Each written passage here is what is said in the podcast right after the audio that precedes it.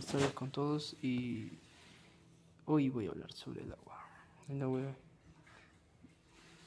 es una sustancia que compone por dos átomos de hidrógeno y un átomo de oxígeno. Se puede encontrar en estado sólido, gaseoso y líquido.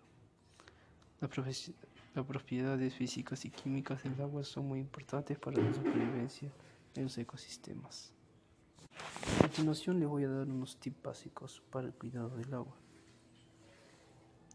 Cierra la llave del lavado mientras te enjabonas las manos, te rasuras o te lavas los dientes. Una llave abierta consume hasta 12 litros de agua por minuto.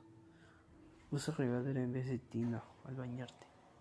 Cierra la regadera mientras te enjabonas.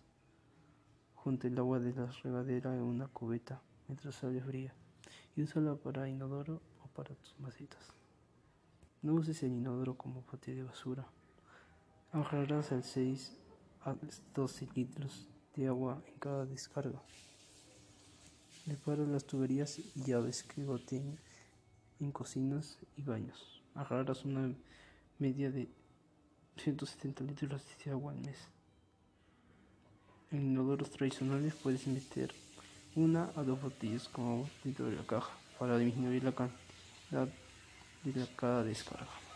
Gracias con todos. Muy buenas tardes.